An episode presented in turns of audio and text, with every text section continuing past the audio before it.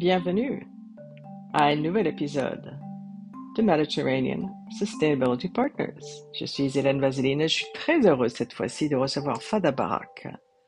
Fada Barak est diplômée de l'École nationale d'architecture et d'urbanisme de Tunis et qui a débuté sa carrière d'architecte aux Émirats arabes dans une société de construction de bâtiments et de construction navale Intermas.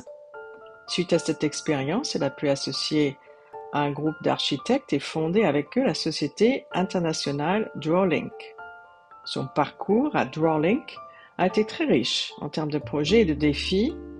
En effet, étant euh, un pilier de cette société, Fadabarak était responsable du département design ainsi que le département FFE qui concerne la recherche et le ressourcement des nouveaux matériaux et de nouvelles techniques de construction. En 2018, euh, Fada décide de se lancer dans une aventure différente. Elle a fondé sa propre société de design, FB Design Style, où elle a pu travailler sur des projets de réaménagement et de conception d'intérieur, tout en se concentrant sur la recherche et la réflexion sur les limites de ce qu'on appelle architecture durable, quant au choix des matériaux. Fada Barak réside actuellement entre Dubaï et Tunis et ce depuis une année à la recherche de nouveaux horizons. Fada a conçu et réalisé beaucoup de projets d'hôtellerie ainsi que des projets résidentiels, euh, par exemple Marina Intercontinental Hotel 5 étoiles à Dubaï 2015, Lemon Tree Hotel 3 étoiles Dubaï 2018, Villa luxueuse à Dubaï euh, Drawlink et FB Design Style 2010-2020, une MyList traditionnelle FB Design Style 2021 et actuellement elle travaille sur les Twin Villas à Dubaï et une villa de luxe à Tunis. J'espère que vous aimerez cette rencontre avec cette talentueuse architecte Fada Barak. À très bientôt.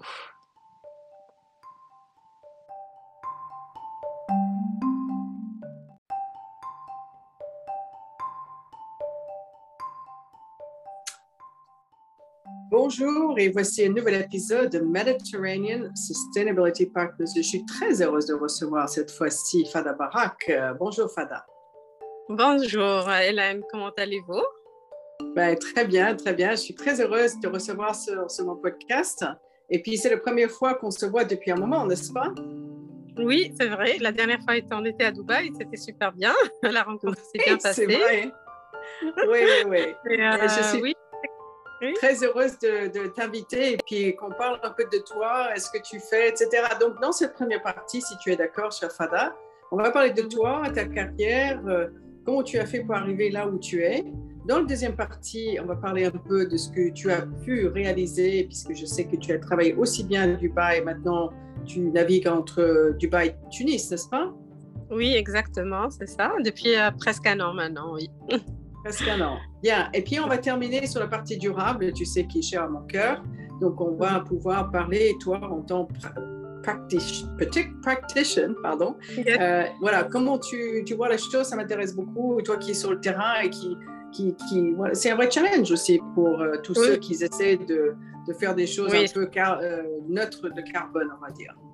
Oui, exactement. C'est une question sur laquelle je oui, allez, je, te laisse te, présenter dans cette première partie. Je t'en prie.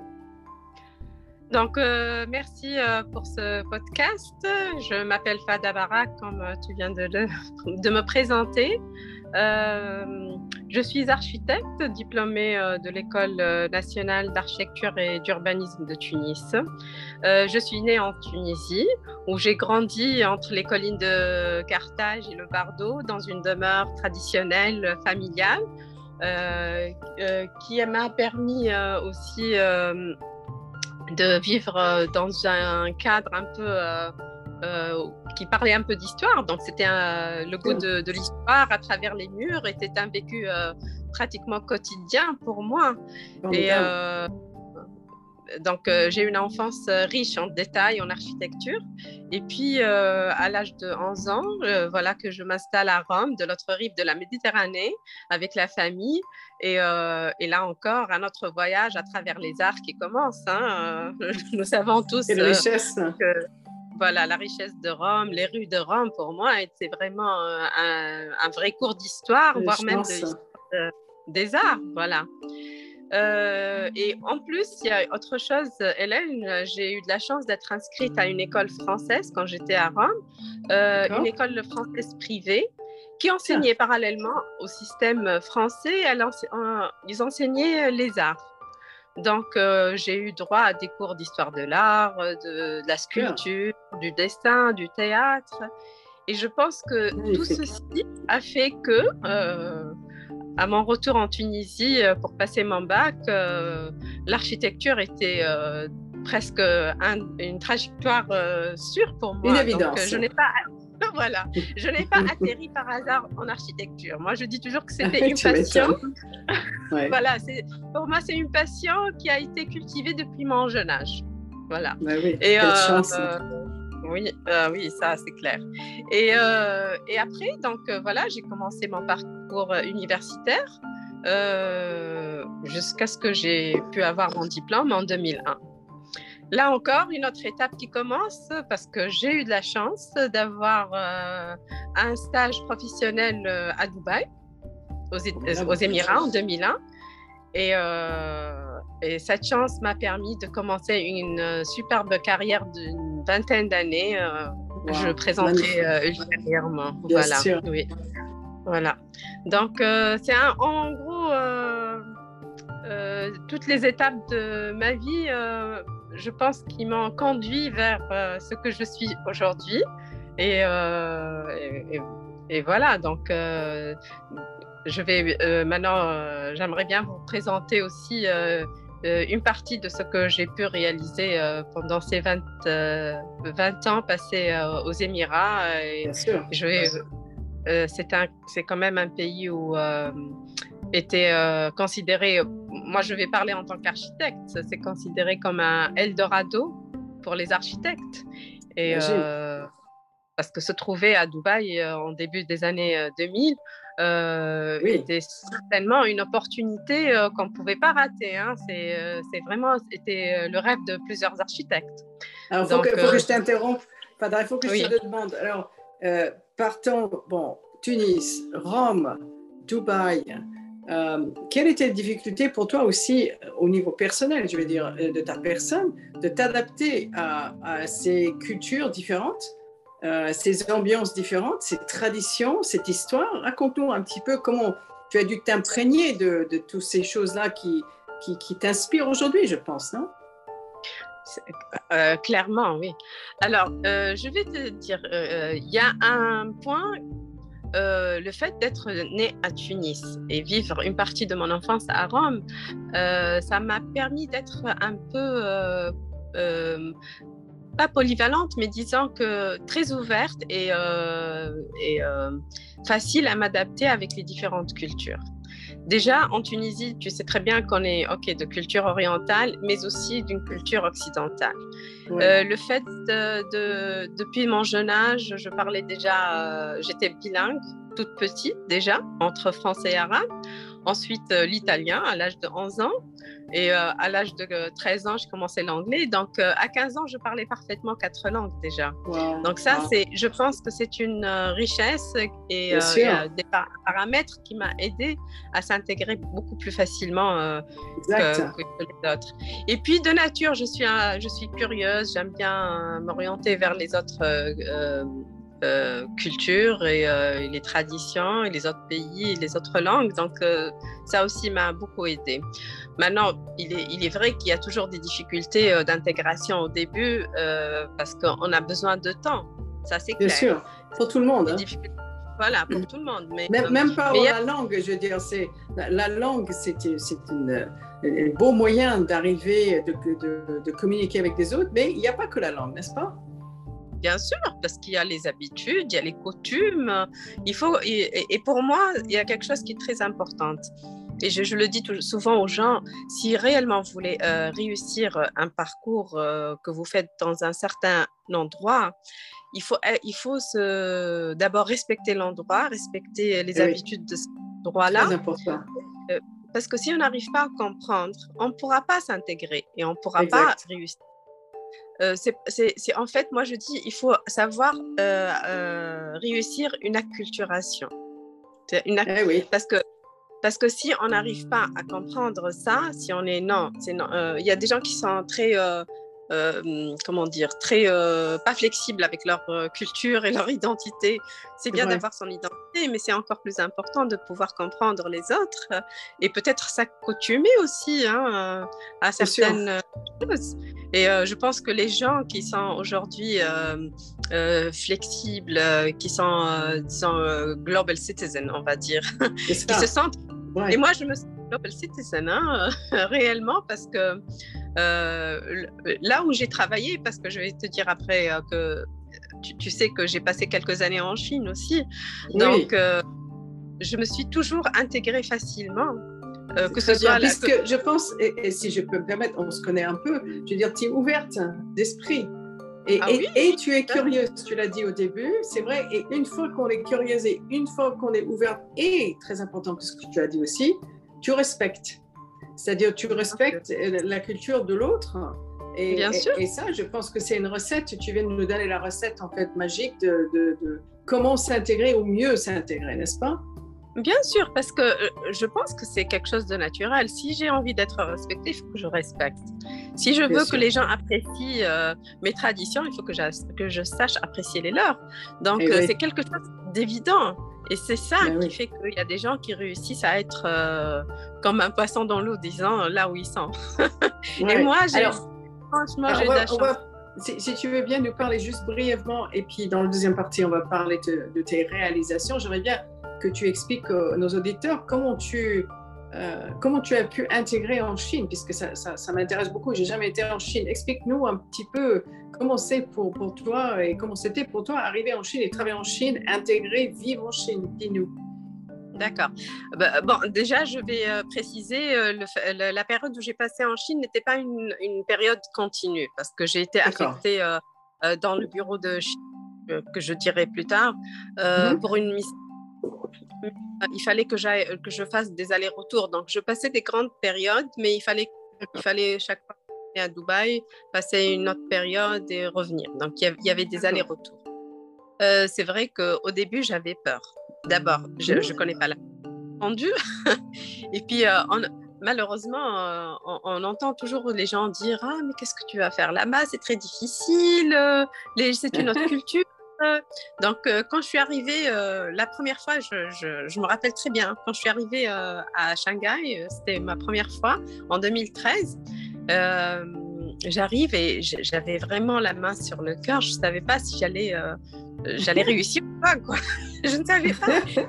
Sachant que les Chinois ne parlent pas euh, une autre langue à part le chinois. Bon, j'ai eu la chance d'avoir une chinoise, une collègue chinoise qui, elle, était, qui m'accompagnait partout, heureusement. Ah, C'était... heureusement. Pour la première fois, surtout. Hmm. Ah oui, oui, elle m'accompagnait tout le temps presque. Donc, c'était, c'était un atout. Mais, euh, mais euh, j'ai passé à ce moment-là, cette première période, euh, j'ai pu comprendre, j'ai essayé, j'ai tout fait pour comprendre leur, mentalité, comment ils voient les choses. Alors, ça a commencé avec la langue. J'ai dû me renseigner sur la langue chinoise et j'ai travaillé beaucoup sur la phonétique parce qu'au début, j'avais l'impression qu'on me criait dessus. Mais après, euh, j'ai compris qu'il y avait des tonalités entre euh, les différentes euh, langues.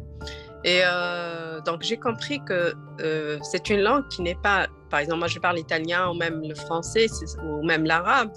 Ce sont des, langues dans la phonétique, elle est un peu sinusoïdale et ça continue.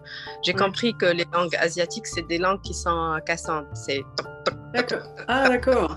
Tu, peux nous dire quelque chose en chinois? Euh, Pas vraiment, je connais Ni Hao. ok. mais par contre, je vais raconter une anecdote qui est un peu drôle parce que quand je suis arrivée, j'ai voulu apprendre, je voulais apprendre quelques termes en chinois. Alors, je demande à la chinoise, donc elle me dit, euh, je lui dis comment on dit bonjour, elle me dit ni hao. Après, je lui dis, euh, bon, c'était en anglais, je lui dis euh, comment on dit, comment allez-vous? Elle me dit non, on n'en a pas ça, on ne dit pas, on demande pas. Je lui dis ah bon, pourquoi? Elle me dit parce que de toutes les façons, tu vas, vous allez répondre ça va, donc on s'en fout. Alors moi, je, je dis d'accord, vous êtes très pratique alors.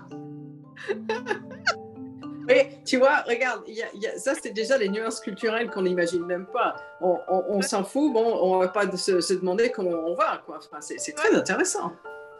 Et, et, non, et le plus beau, c'est qu'elle me dit de toutes les façons, vous allez dire ça va, donc même si ça va pas. Donc on s'en fout. j'adore, j'adore.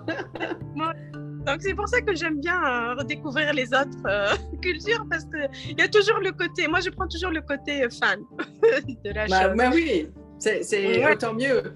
Euh, écoute, on, on va s'arrêter là pour le premier segment, puisque voilà, on va avancer vers, vers tes réalisations dans la deuxième partie. On commence à te découvrir un petit peu et tes, tes polyvalences culturelles, linguistiques, etc. C'est très riche. Merci infiniment. Ainsi se termine ce premier segment. Et puis, on se retrouve dans le deuxième segment. D'accord On y va. Très bien.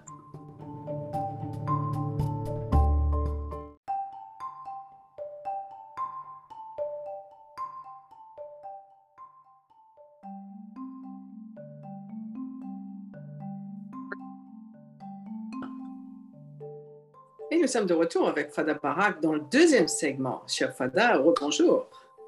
Bonjour, encore une fois. Encore Nous une voilà fois. dans la deuxième partie, voilà. Exact. Et maintenant, on va vraiment parler de, de ta carrière. Est-ce que tu as pu faire tes réalisations? Tu nous parlais aussi de ta riche parcours déjà parcouru entre les deux, trois, quatre pays quand même. C'est impressionnant. Mm -hmm. Euh, permets-moi de te le dire.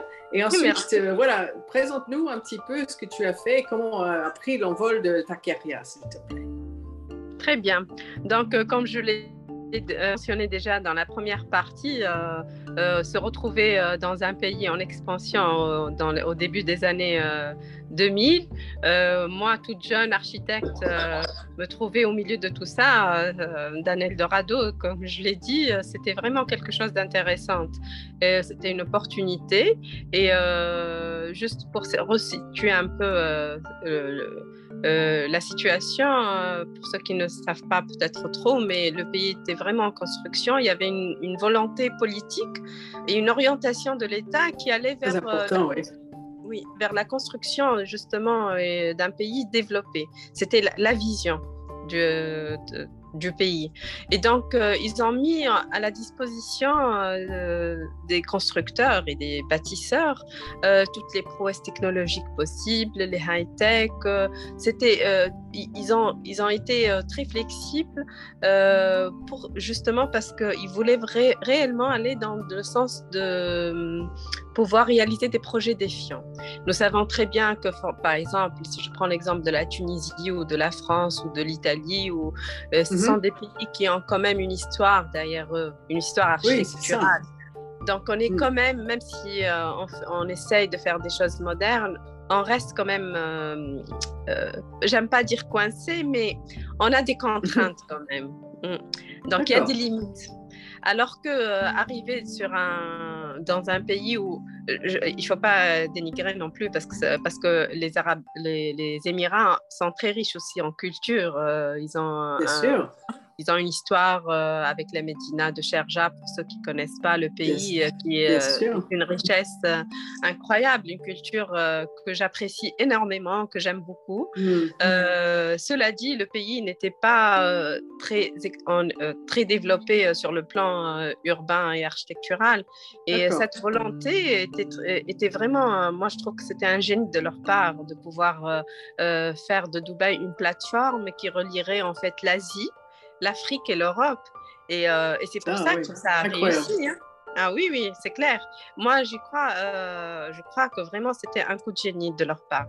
Parce que de par la, leur situation géographique, qui est pratiquement allée au centre, entre oui, les vrai. différents continents, voilà, Et puis, euh, ils ont eu donc euh, l'idée d'en de, d'en faire une plateforme pour pouvoir être à proximité de tout. Là où on est, quand on est à Dubaï, on, on, peut être partout au bout de 7-8 heures. Donc, c'est vraiment euh, la chance euh, qu'ils avaient pour pouvoir euh, développer ce pays. Donc, forcément, tous ces atouts-là ont attiré beaucoup de, de, grands noms d'architectes et d'agences. Je citerai par exemple Sir Norman Foster, ou alors la magnifique Zaha Hadid, ou alors le designer Enzo. Ce sont des gens qui sont qui, ont fait des réalisations extraordinaires euh, aux Émirats.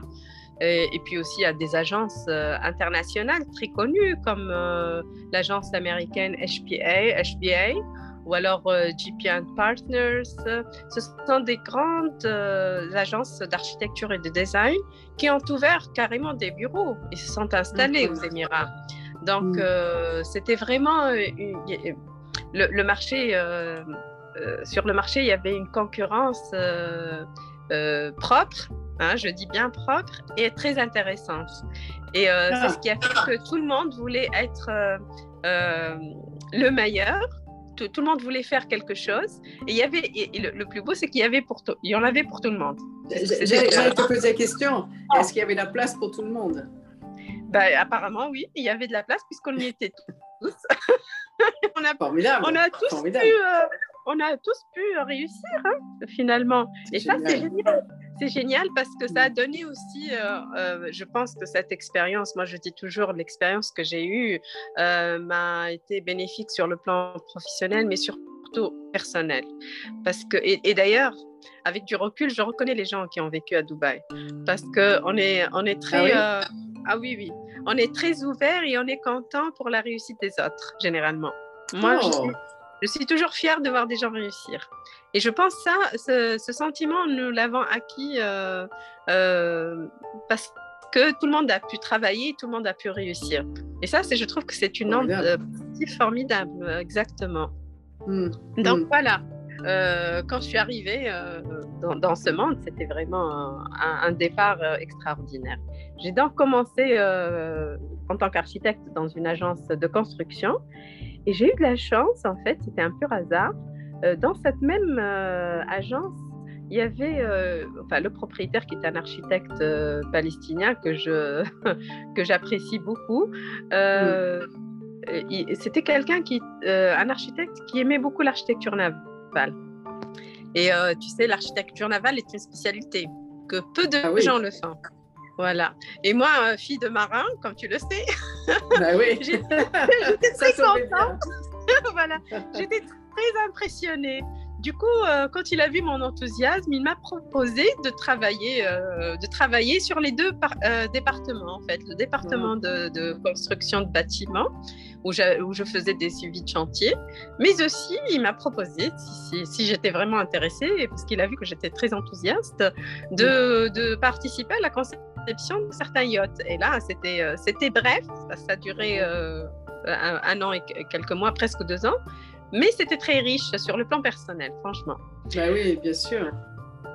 Voilà, donc après, bon, j'ai continué dans le bâtiment pendant euh, près de quatre ans, jusqu'en 2006, où on, s'est regroupé avec quelques architectes tunisiens aussi. C'était un peu hasard.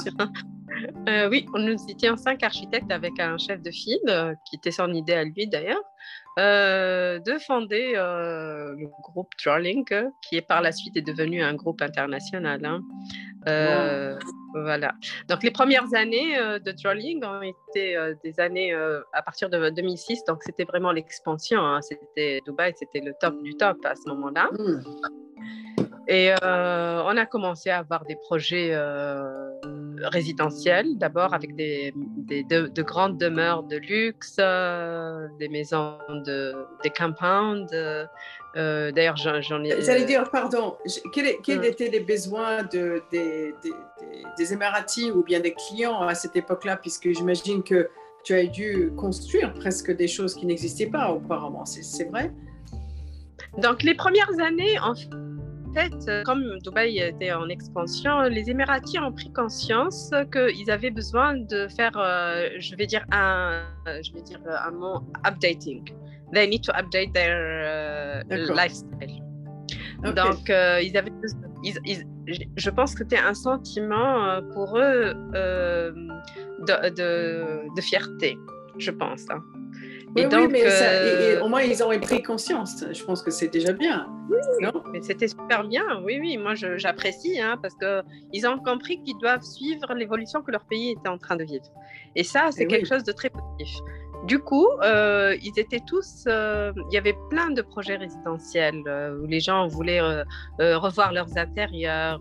Ils, ont découvert aussi mmh. parce que parce que c'est, euh, il y a eu beaucoup de gens euh, de différentes cultures, donc ils ont commencé à découvrir les autres cultures. Donc euh, moi j'ai fait une maison, par exemple une, villa style marocain. Ah. C'était une villa.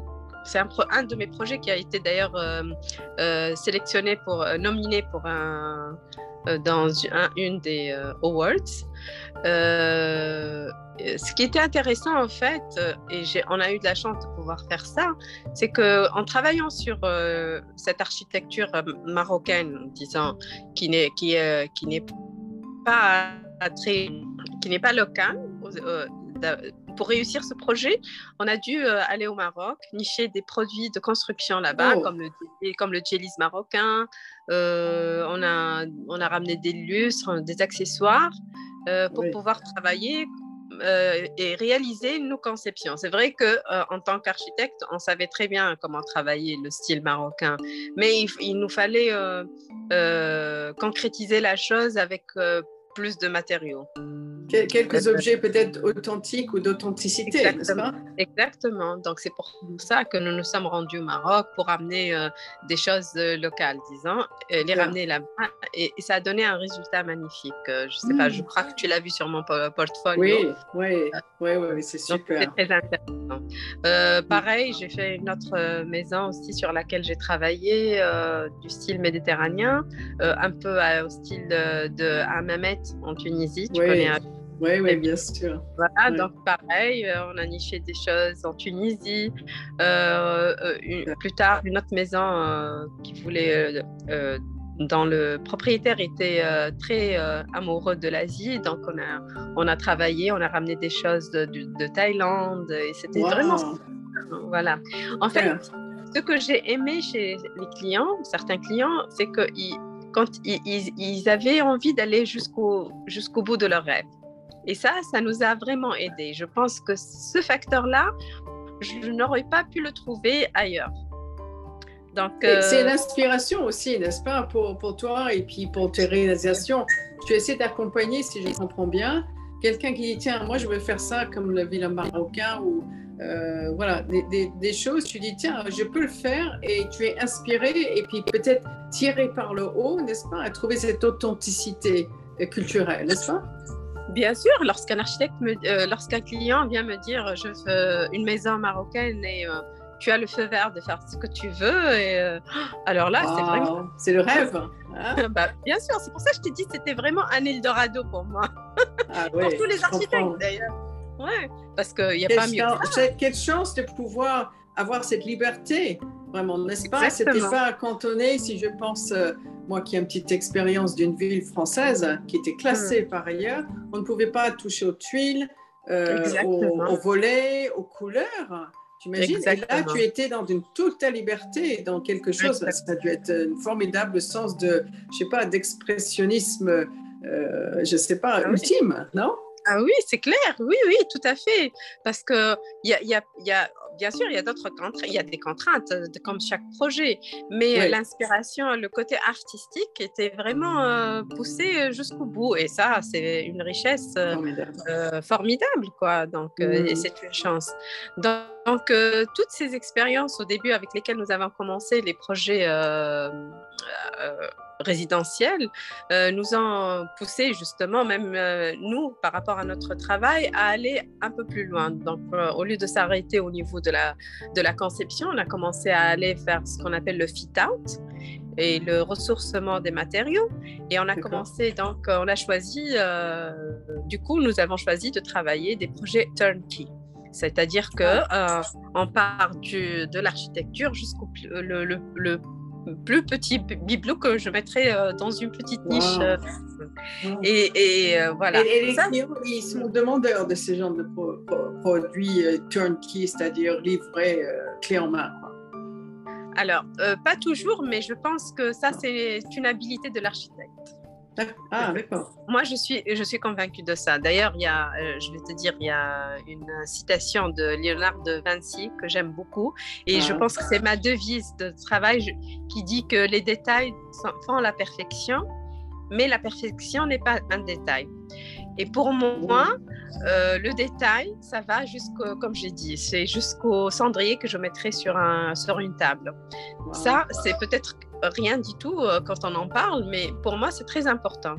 Et généralement, j'ai toujours cru d'ailleurs dans cette vision, euh, ma vision a toujours été la conception globale. C'est-à-dire que lorsque je commence à réfléchir à un projet, je ne suis pas euh, uniquement dans le, la conception architecturale. Des fois, l'idée me vient euh, à partir d'un bibelot ou à partir d'un euh, d'un petit détail de corniche ou whatever quoi. Mm, donc donc pour moi c'est ce sont deux choses. D'ailleurs généralement je n'aime pas je n'aime pas la ségrégation entre architecture extérieure et architecture d'intérieur. Moi je dis ça n'existe pas. Il y a architecture c'est tout. Il y a un architecte, il y a une architecture. Donc, et le débat, on appelle ça design, ok, mais il faut, euh, il faut que, ça, que ces deux euh, pratiques C'est intégré quelque part, non? C'est intégré. Ah c'est intégré, c'est forcément intégré. Et ce sont les meilleurs projets, qui, c'est les meilleurs projets que j'ai pu faire, et, même à travers le monde, pas uniquement pour moi. Ce sont les projets qui ont été euh, faits parallèlement. Quoi. L'architecture et le, et, le design ont été faits en même temps parallèlement. Parce que quand, ils, doivent aller de pair pour moi. Ça peut pas être On ne peut pas avoir une architecture moderne avec intérieur traditionnel et vice versa. On peut pas. Il faut que ça soit réfléchi parce que parce qu'en fait c'est quoi l'architecture? Moi, je dis toujours l'architecture. En fait, c'est la construction de l'espace. C'est ah, la construction d'un vécu. Et, le vécu, comment on le ressent? C'est à travers les détails, à travers les séquences, à travers les, couleurs, les, les, euh, les, sensations, même, même lui. Alors on me dit comment ça, tu, tu entends? Comment Parce que je leur dis il faut utiliser les, tous les sens. Il me dit comment tu entends? Je dis j'entends parce que quand je marche sur du parquet, J'entends euh, ah, des sons différents que lorsque je marche sur du marbre. Donc, c'est pas la même chose. Donc, pour moi, l'architecture, elle est aussi, elle a aussi euh, sa musique à elle. bah oui, c'est formidable. Alors, euh, on va finir avec quelques peut-être dernières réalisations que tu as fait, si tu veux bien, et puis après, on va passer au troisième segment. Ok, donc, euh, alors, donc là, j'ai parlé un peu des réalisations euh, sur le plan résidentiel. Après, quand on a, donc j'ai cité, comme j'ai dit euh, auparavant, nous avons développé le fit-out, le, ressourcement des matériaux. Nous avons commencé et nous sommes spécialisés en fait dans tout ce qui est projet d'hôtellerie. D'accord. Et je, ça, c'est la, la, plus grosse partie et la plus grosse réussite du groupe de Drawing, en fait. je pense que c'est là où tu as gagné plus de prix aussi, si je peux me permettre? Bah oui, d'ailleurs, tu le connais, un de Ta grande fierté. ah oui, ça, je, vais citer ce projet-là qui est en fait euh, le Intercontinental euh, Marina Hotel. Où tu m'as euh, invité. Exactement. Donc, je me rappelle très bien. C'était magnifique. Voilà.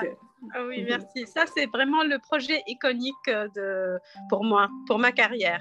Parce que d'ailleurs, j'ai reçu le, prix du euh, design de l'année en 2015 euh, pour ce projet-là.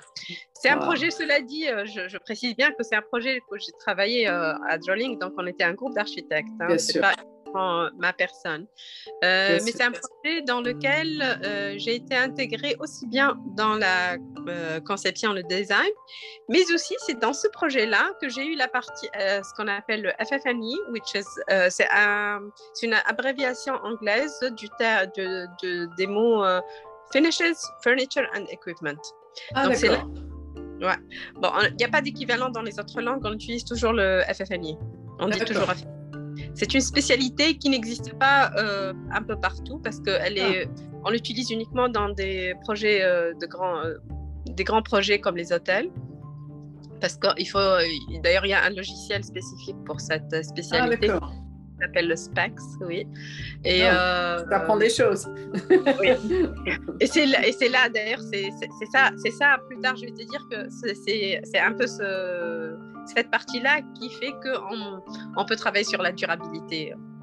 J'expliquerai. Ah, on, va, on va en parler par la suite. Mais justement, je voulais te, te demander aussi, puisque c'est une évolution du métier, je suppose, puisque avec la technologie. Euh, et, puis les logiciels, j'imagine que tu, enfin j'espère que ça t'a facilité un petit peu tes designs et tes réalisations, non?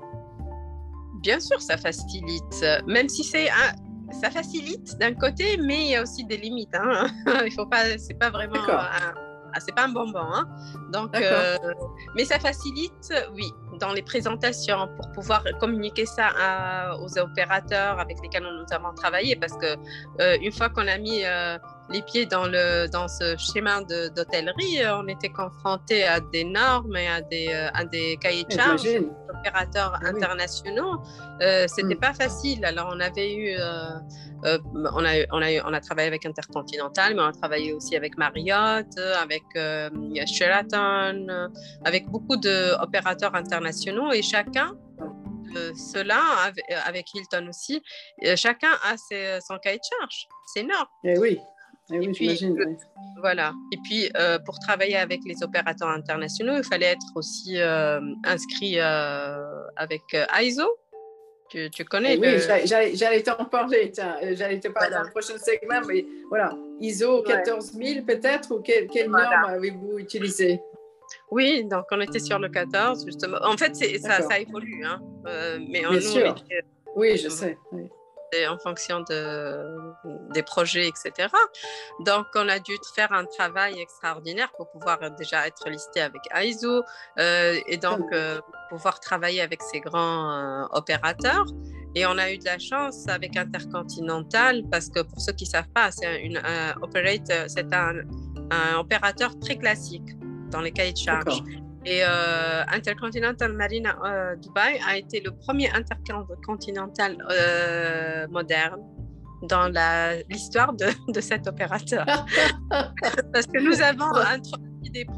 C'est la première fois où nous avons utilisé le corian comme matière de base pour les, murs et les, et les, et les flooring et le, parterre. Wow! wow. Oui, et donc ça, c'était une nouveauté. Euh, on nous avons aussi remplacé les carpets aussi. On avait proposé d'autres alternatives qui, qui, dans le temps, n'étaient pas encore euh, sur le marché, tels que le, les vinyles. Ça, c'était des projets qui sont pas très durables. Hein. ça, avec le on temps. On en parlera dans le prochain segment. avec du recul. bah oui. Des nouveautés quand même. Mais tu sais, il y a des nouveaux produits qui se sont créés depuis, donc euh, peut-être tu ne les avais pas à l'époque non plus, il hein, faut le dire. Hein. Les choses ah avancent, tu sais, au fur et à mesure. Hein. Justement, donc à, la, à cette période-ci, il y avait ces projets, ces, ces matériaux nouveaux euh, qui n'étaient pas encore euh, très répandus sur le marché, et donc le fait de eh les utiliser le corian existait, mais il n'a pas été, il n'a jamais été utilisé dans ce sens. Il a toujours été utilisé dans les, euh, dans les cuisines et dans les salles de bain. Donc avoir l'idée génie d'utiliser ça comme un cladding, par exemple, ça c'était une nouveauté en elle-même. Donc euh, c'est dans ce sens-là, je dis, euh, la création n'est pas toujours trouver quelque chose du jamais vu, parce que des fois on me, on me, on me demandait des choses pareilles. Moi je veux un ah. truc du jamais alors moi, je répondais, euh, si c'est prévu, euh, je ne pourrais pas le voir. Par contre, je pourrais avoir des idées. bon, allez, on va se terminer là puisque je sais qu'il y a d'autres. On va déborder un petit peu sur le prochain segment, mais merci infiniment pour ce deuxième segment très riche. J'ai appris beaucoup de choses. Alors, bah, euh, on se retrouve dans, dans, le troisième segment si tu le veux bien, chère Fata. Ok, très bien.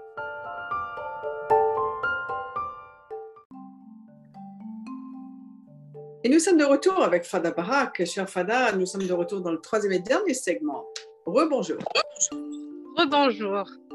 Alors. Donc, on va finir comme tu le sais, et comme, comme convenu, bien sûr, puisque tu sais, je, m'intéresse beaucoup à le, le durable. J'étais ancienne directrice de l'environnement de ville française et c'est un sujet qui est très près de mon cœur. Et voilà, je voulais savoir quel était pour toi, en tant qu'architecte, et puis dans les pays où tu as travaillé, qu'est-ce que tu as trouvé? Est-ce que les choses avancent sur la durabilité des bâtiments, les designs, etc.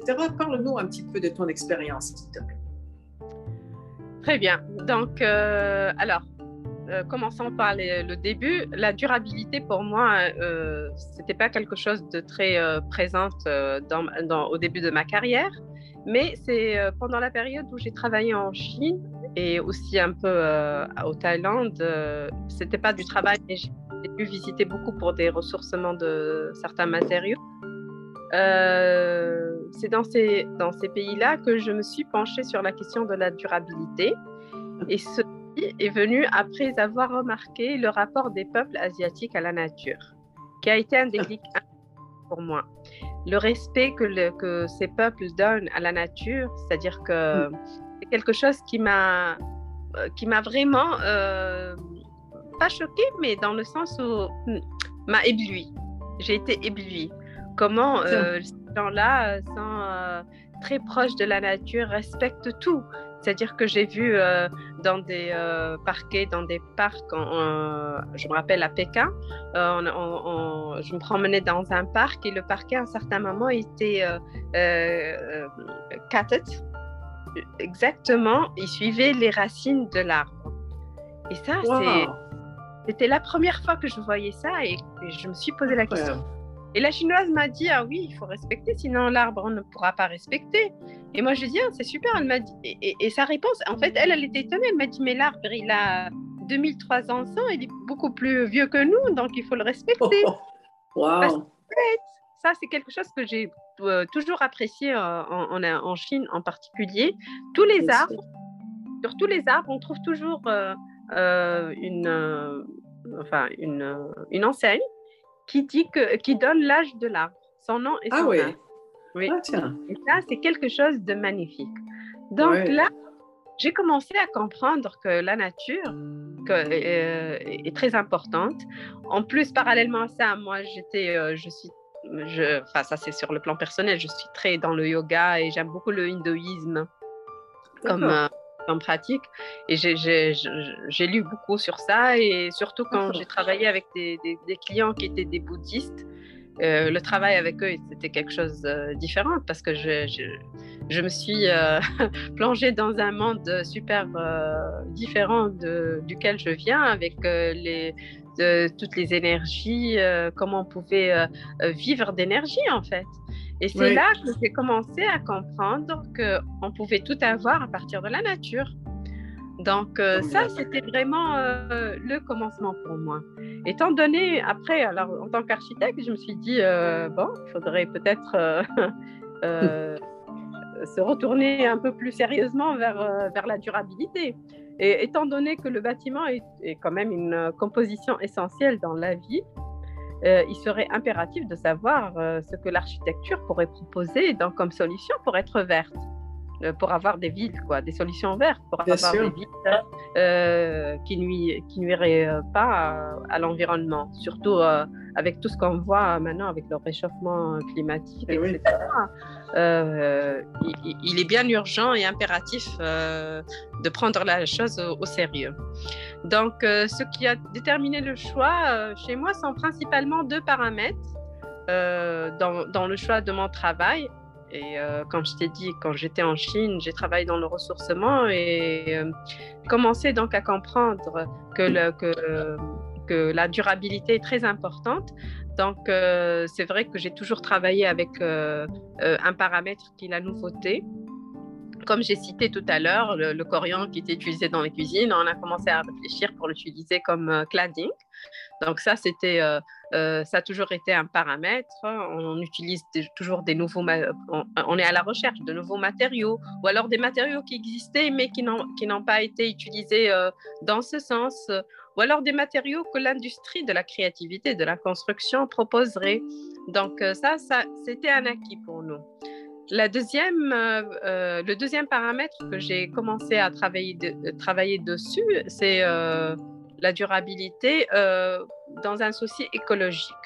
Donc, et, ce qui est bien, c'est que quand j'ai commencé à faire des petites recherches, j'ai trouvé qu'il y avait une certaine prise de conscience collective, d'abord au niveau des architectes et des designers qui, qui étaient en marche depuis quelques temps, et euh, beaucoup, de, beaucoup sont vraiment soucieux et ils travaillent sérieusement. Hein. Moi, je connais un groupe euh, qui lance, d'ailleurs, c'est avec eux que j'essaye euh, de, d'être updated tout le temps. Mm-hmm. C'est un groupe d'architectes brésiliens. Et c'est pas par hasard. Je pense que c'est pas un hasard qu'ils soient brésiliens, vu qu'ils habitent au Brésil, proche de la nature, qui font des, qui, qui sont très actifs sur ça et qui ont lancé un projet très intéressant, c'est euh, You Are Green. Donc, ils aident les architectes à concevoir des projets euh, green, durables. Oui, ça c'est Et ça, c'est récent, ça, tu veux dire C'est quelque chose, du nouveau. Oui, c'est du nouveau. Je pense qu'ils ont commencé il y a, deux ans peut-être. Ah voilà, c'est assez récent, oui. En effet. Bien. Oui, c'est super bien. Mais en général, j'ai remarqué qu'il y a une, prise de conscience collective qui, est très intéressante sur le plan professionnel.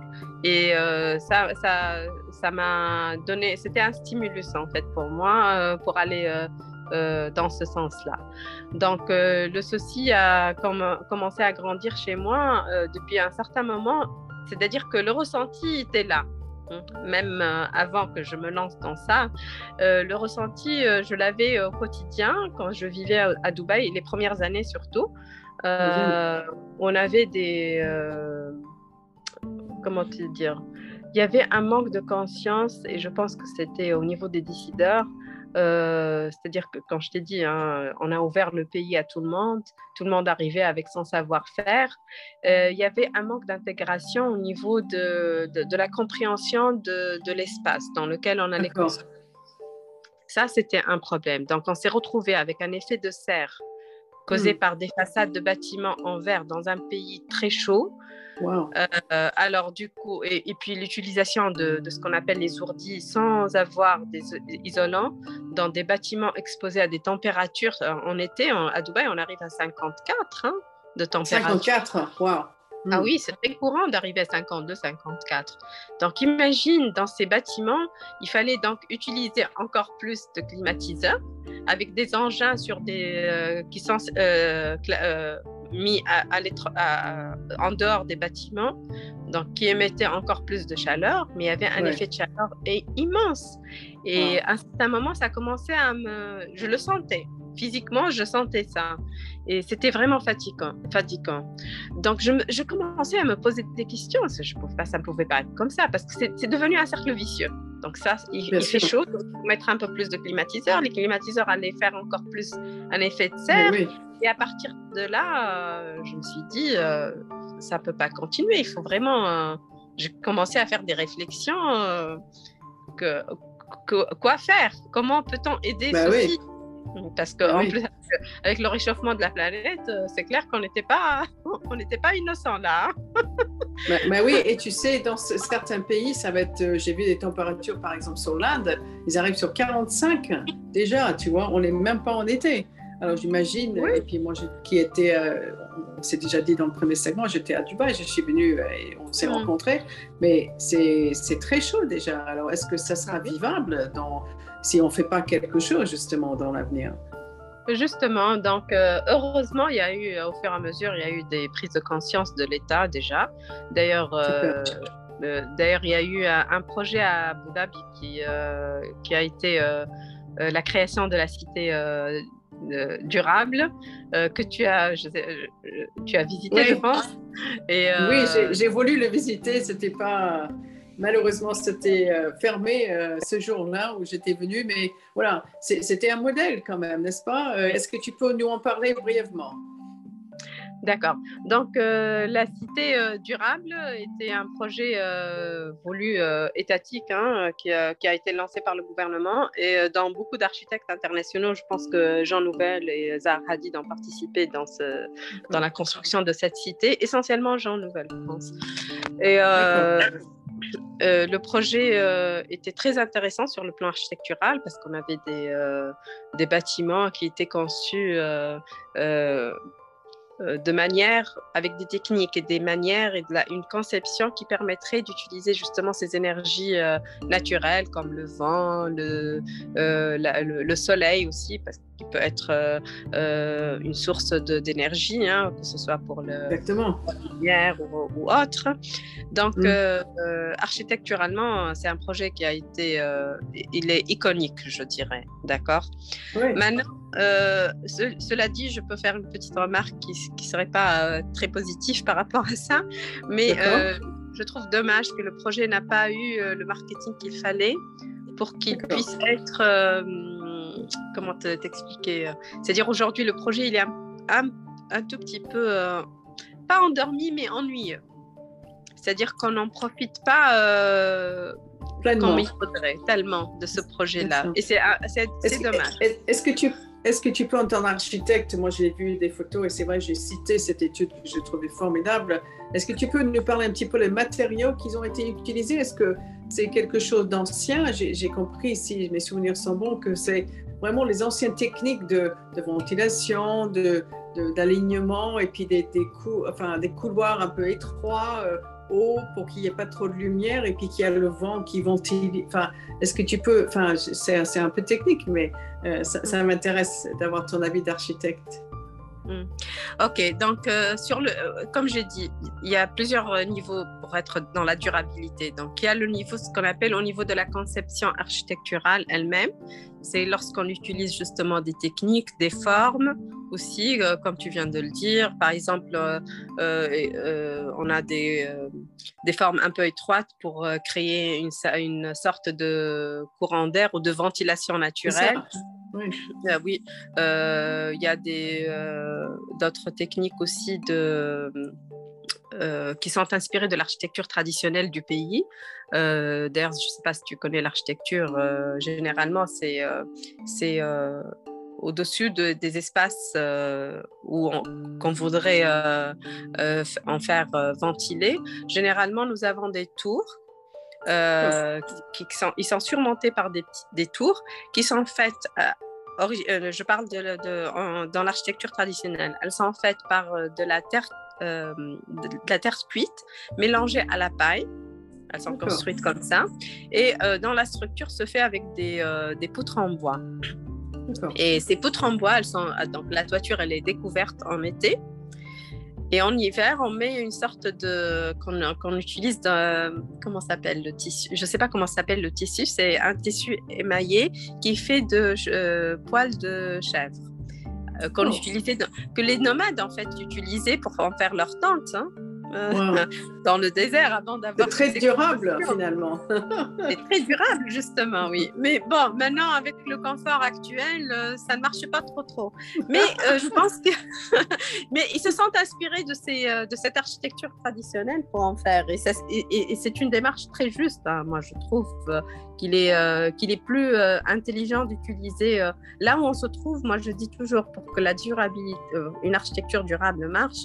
la première des choses, c'est de connaître le, lieu, connaître le climat dans lequel nous vivons, l'orientation, euh, la, la géographie et voire même la géologie, parce que ça aussi c'est très ah important. très important, oui. Voilà, quand on connaît tout ça, on, devient euh, plus... On, travaille plus facilement et on peut construire quelque chose qui, qui est vraiment dans la durabilité. Donc, ce sont des éléments qui sont très importants. Malheureusement, ces éléments-là n'ont pas été pris dans les premiers projets qui ont été faits euh, à Dubaï. C'est pour ça qu'on a eu un effet de serre. Mais euh, heureusement, je dis toujours que euh, heureusement, ils ont été assez intelligents pour noter cette faille et ils ont commencé à être beaucoup plus green. Donc, la, la sustainability est devenue un must dans les cahiers de charges à Dubaï les, dernières années. Hein. Moi, je me rappelle depuis 2014, à peu près 2015, c'est devenu quelque chose d'impératif. Et, c'était, euh, c'était un bon point en fin de compte, parce qu'on a commencé à comprendre que ça ne pouvait pas continuer comme ça. Et c'est ce qui a fait qu'aujourd'hui, on trouve des parcs magnifiques à Dubaï et on a l'impression qu'on n'est pas, qu'on n'est pas du tout au désert. Hein. des, parcs, des endroits où on peut marcher dehors sans, sans se soucier quoi, de, la, de la chaleur, etc. et de l'humidité. Et ça, c'est très important. Quelles sont des tendances, si on peut terminer ce segment, puisque le temps passe vite, tu sais, quand on, on, parle ensemble, quelles sont des tendances pour toi, que ce soit à Dubaï, au Tunis ou, où tu travailles dans, dans tes projets, quelles tendances durables vois-tu? Et est-ce que, bon, on sait que c'est des challenges quand même pour, pour, toi, pour les architectes, de, concevoir des projets avec des matériaux, etc. Tu nous parlais plutôt de sourcing, etc. Est-ce que tu trouves euh, des matières et des sourcing pour justement réaliser ces, projets durables alors justement, moi, j'aimerais bien mettre euh, une grande ligne au-dessous de ça parce que c'est bien beau de parler de durabilité. Euh, comme je l'ai présenté, on a l'impression que c'est quelque chose de très évident, mais euh, malheureusement, comme toute chose, hein, il y a beaucoup de limites et de challenges parce qu'aujourd'hui, quand on parle de, de construction, de high-tech et de, de la plus grande tour au monde, etc., forcément, on ne peut pas trop parler non plus de durabilité parce qu'on ne peut pas faire la tour Burj Khalifa ne peut pas être fait euh, par des poutres. ça c'est clair. Donc, euh, la terre cuite. Donc, euh, on est, on est quand même, ok, on a essayé de trouver des solutions via des formes, à travers des formes, à travers quelques peut-être quelques matériaux à un certain niveau, mais mais c'est pas toujours quelque chose qui est évident. Hein. il faut qu'on soit très clair et conscient de ça parce qu'on peut pas être dans l'extrémité et dire non non, on peut tout faire. Non, c'est pas vrai, on peut pas tout faire. Est-ce que, est que, pardon, est-ce que tes clients sont demandeurs ou est-ce que c'est toi qui proposes ou comment ça se passe pour terminer? Et puis, on va parler où on peut te, trouver sur les réseaux sociaux peut-être après. Mmh. Pour être franche, les clients n'en parlent pas trop. D'accord. Ça, c'est clair. Donc, généralement, c'est. Et, bon, je, je, je, comprends parce que c'est peut-être pas leur premier souci, c'est plus un souci de concepteur euh, plus que les autres.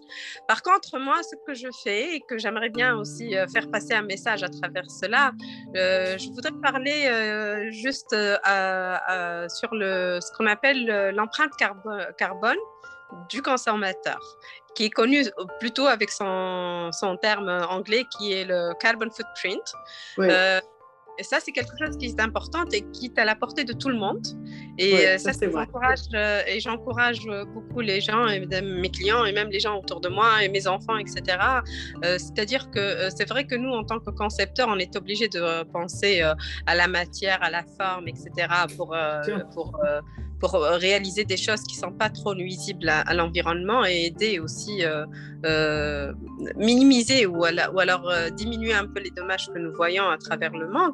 Mais je pense aussi que le consommateur de tous les jours, il doit être conscient de cela. C'est-à-dire que des fois, on voit des gens se raser pendant 20 minutes et le robinet est en train de couler.